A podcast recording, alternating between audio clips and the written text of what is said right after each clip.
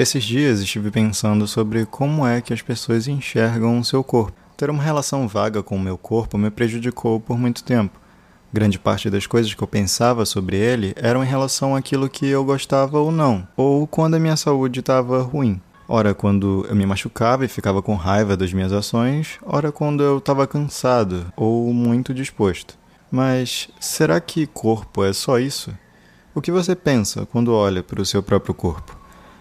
Enquanto a introdução rola, coloca nos comentários lá no vírguladobrada.com.br barra 10 ou na postagem do episódio no nosso Instagram, arroba vírgula dobrada.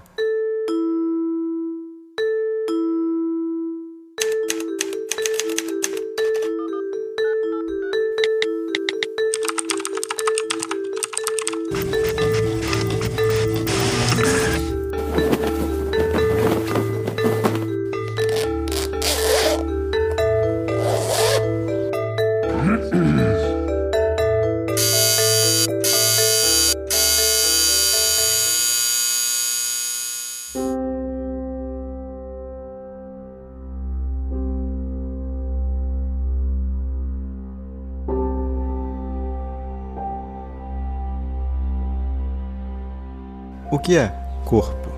Segundo o Google, o corpo é estrutura física de um organismo vivo, especificamente homem ou animal, englobando suas funções fisiológicas. Claro que existem outras maneiras de definir o corpo. Essa é, mais especificamente, no ramo da anatomia. Para compreender o corpo, a gente precisa ter que voltar a essa definição dita anteriormente: estrutura física de um organismo vivo. Tentar compreender o que é corpo é quase como tentar compreender o propósito da existência complexo demais para qualquer definição. Até chegaria a marginalizar o significado do corpo caso assim eu fizesse. Mas falar sobre corpo não é falar sobre cada parte dele, é falar sobre respeito.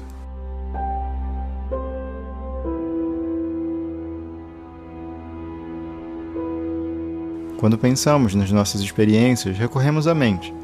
Ela traz as memórias à tona e dependendo da memória que acessamos, é fácil de acreditarmos que tudo aquilo realmente aconteceu.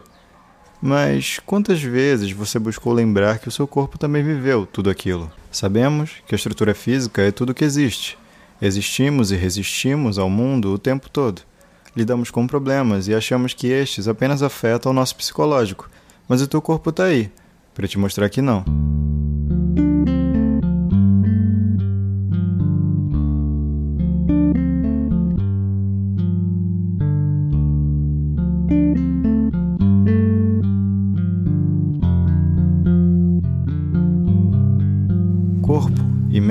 Fazem parte do mesmo universo e até da mesma história, mas são personagens principais com pontos de vista completamente diferentes.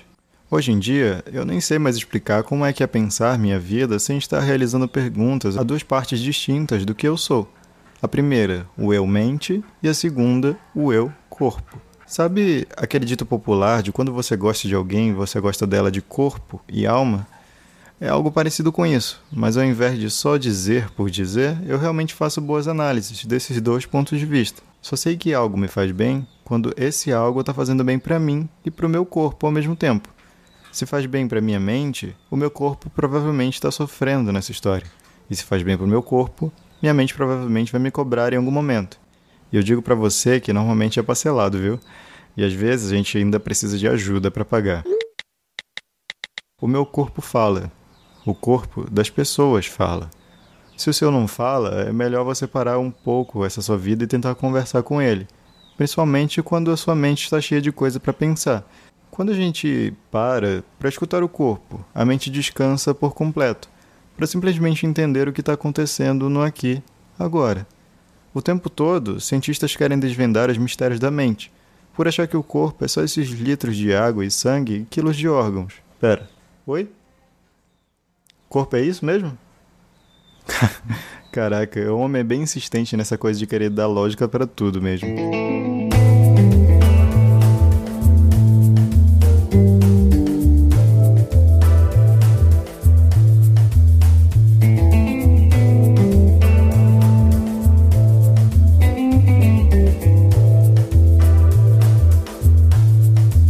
Complexifique o seu corpo, complexifique sua vida complexifique suas relações. Às vezes parece muito simples. Eu gosto de você, eu amo você, você é a pessoa mais importante da minha vida. Mas quando a gente pergunta por quê, ninguém sabe responder. Relações rasas terminam por motivos rasos. Não deixe que as relações, sejam elas boas ou ruins, façam mal ao seu corpo ou à mente. Se for para amar, que seja um amor sólido, mais transparente. Se é algo importante, por que é tão fácil esconder uma coisa aqui e ali? O que é importante não é para ser o principal? Quando eu digo para você complexificar tudo que é inerente a você, é justamente para olhar a vida com mais detalhes. O corpo, é sim, esses litros e quilos que eu falei. Mas se você não quer olhar nem para o mililitro ou miligrama que tem dentro de você, para que, a gente vai ter que dar todo o resto? Para vocês entenderem um pouco sobre como é que é essa tal relação que eu estou falando, eu vou contar um dilema recente que eu tive com o meu corpo. Alguns dias antes do Sírio, agora de 2018, eu saí com um amigo que não via há muito tempo. A gente foi beber. Nunca fui o tipo de pessoa que bebe inconscientemente. Sempre sei até onde eu posso ir e quando estou no meu limite.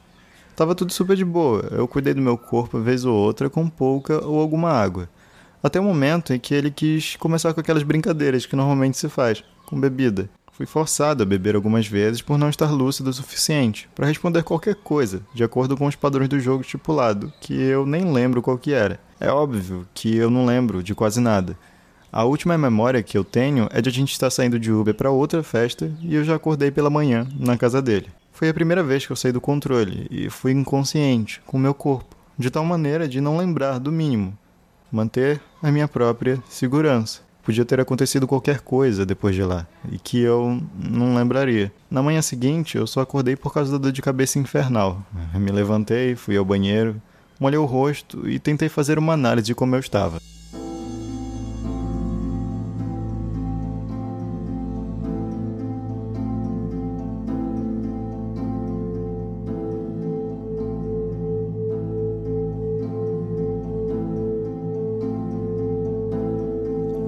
Cabeça doendo, falta um pouco de equilíbrio. Eu preciso me segurar vez ou outra para fazer qualquer coisa. Meu estômago parece tranquilo, pelo menos. Eu tô com uma certa angústia no peito. Cabeça doendo bastante. Bastante mesmo. Preciso me acalmar. Pera, onde que ah, tá. Casa do meu amigo. Festa, certo. Como que eu che... Hum, eu não lembro de nada. Certo, esse foi meu primeiro PT. Depois disso, foi só eu remoendo e tentando lembrar das coisas e sofrendo por causa da dor de cabeça. Foi então que depois de deitar, o meu estômago parece que tomou noção que estava ali. E eu percebi que eu estava com bastante mal-estar. Certo, ânsia de vômito, voltei ao banheiro, mas era só vontade. A sensação de ânsia é horrível e eu odeio vomitar. Então eu fiquei relutando essas coisas e só queria ficar bem logo. A minha cabeça estava doendo e eu não conseguia pensar em mais nada sem ser na dor e na ânsia. Joguei a última água no rosto e sentei no chão. Eu só desisti de pensar. Fechei os olhos e conversei com meu corpo. Foi mais ou menos assim.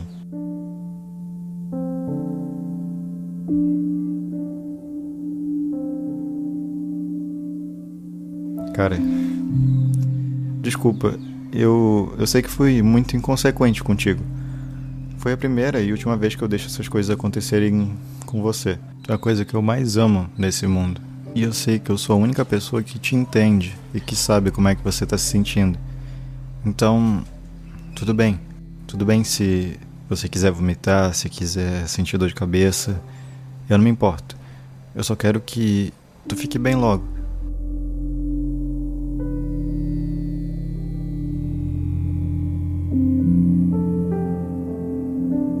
Tempo depois, eu fiquei apenas esperando o que meu corpo tinha para me falar. E ele só respondeu com mais dor e ânsia. Mas eu não conseguia vomitar. A partir daí, eu só quis cuidar dele, mais ativamente. Então eu busquei as coisas mais básicas que o corpo precisa: água, comida, calor e um pouco de entretenimento. O meu amigo, felizmente, já estava acordado quando eu saí do banheiro. Eu só sentei no chão onde tinha uma tomada e coloquei o celular para carregar. Falei que estava com frio e que eu estava com muita dor de cabeça também. Então ele me jogou uma coberta. Eu não queria subir na cama por causa do frio, então eu fiquei ali mesmo. Tirei uma foto para dizer que eu estava vivo, pedi uma água pro meu amigo e depois comi alguma coisa. Eu nem precisei de remédio para dor de cabeça. Algumas horinhas depois, a minha dor tinha sumido e eu já estava novamente fazendo as pazes com o meu corpo e a minha mente. Foi uma noite e tanto.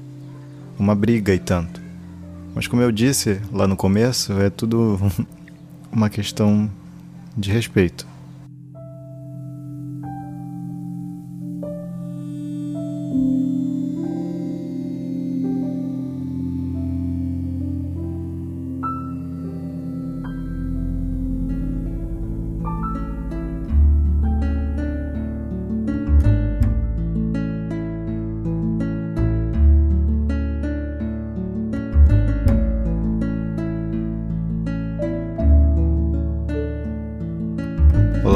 Eu sei que esse episódio ele tem uma qualidade um pouco inferior das que vocês estão acostumados agora nos últimos episódios, mas é que esse episódio está sendo gravado novamente na minha casa. Aconteceu os imprevistos durante a semana de gravação desse episódio e eu queria só me desculpar mesmo por estar tá soltando ele de qualquer maneira, desse jeito. Eu sei que eu provavelmente vou ficar um pouco chateado comigo mesmo depois de editar esse episódio, porque ele realmente não vai ficar do jeito que eu acho que seria o melhor possível para vocês. Esse episódio ele só chega até você com o apoio de Aline Sá, Eurique Rander, Ramile Rocha, Pedro Henrique, Pedro da Cunha, Paula Balieiro e Tatiane Lopes. Você pode ser como eles. Para ser apoiador, você doa a partir de R$ reais no vírguladobrada.com.br barra apoie e mantenha esse projeto vivo. Eu sou Diego Malva e o meu Instagram é arroba Diego Cansado. Muito obrigado e até a próxima.